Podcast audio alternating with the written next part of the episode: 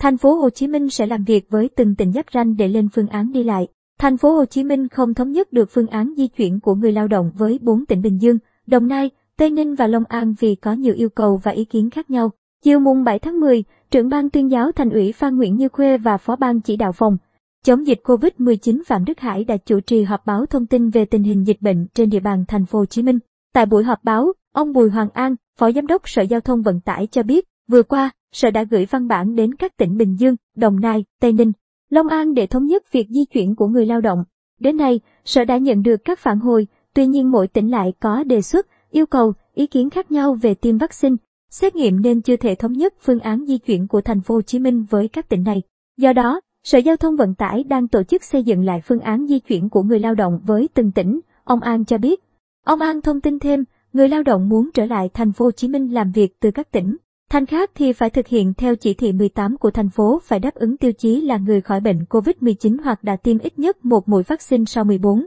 ngày. Về hồ sơ giải quyết cho người dân xin đi các tỉnh đón người thân, ông An thông tin, đến nay đã nhận được hơn 9.000 hồ sơ, xử lý được 1 trên 3 trong số này. Cơ quan chức năng cố gắng hoàn thành trong 48 giờ để giải quyết cho người dân. Cũng tại buổi họp báo, ông Nguyễn Văn Lâm, Phó Giám đốc Sở Lao động Thương binh và Xã hội thành phố cho biết, đến nay, gói hỗ trợ đợt 3 đã chi cho hơn 2,4 triệu người khó khăn vì dịch COVID-19. Có 3 quận chi hiệu quả nhất là Phú Nhuận, quận 5 và quận 1, đã chi trả cho người lao động trên 90%. Theo ông Lâm, với tiến độ hiện nay thì cuối tuần này một số quận, huyện sẽ hoàn thành, số khác sẽ đạt mức chi trả hơn 50% theo danh sách được duyệt. Hồ Văn,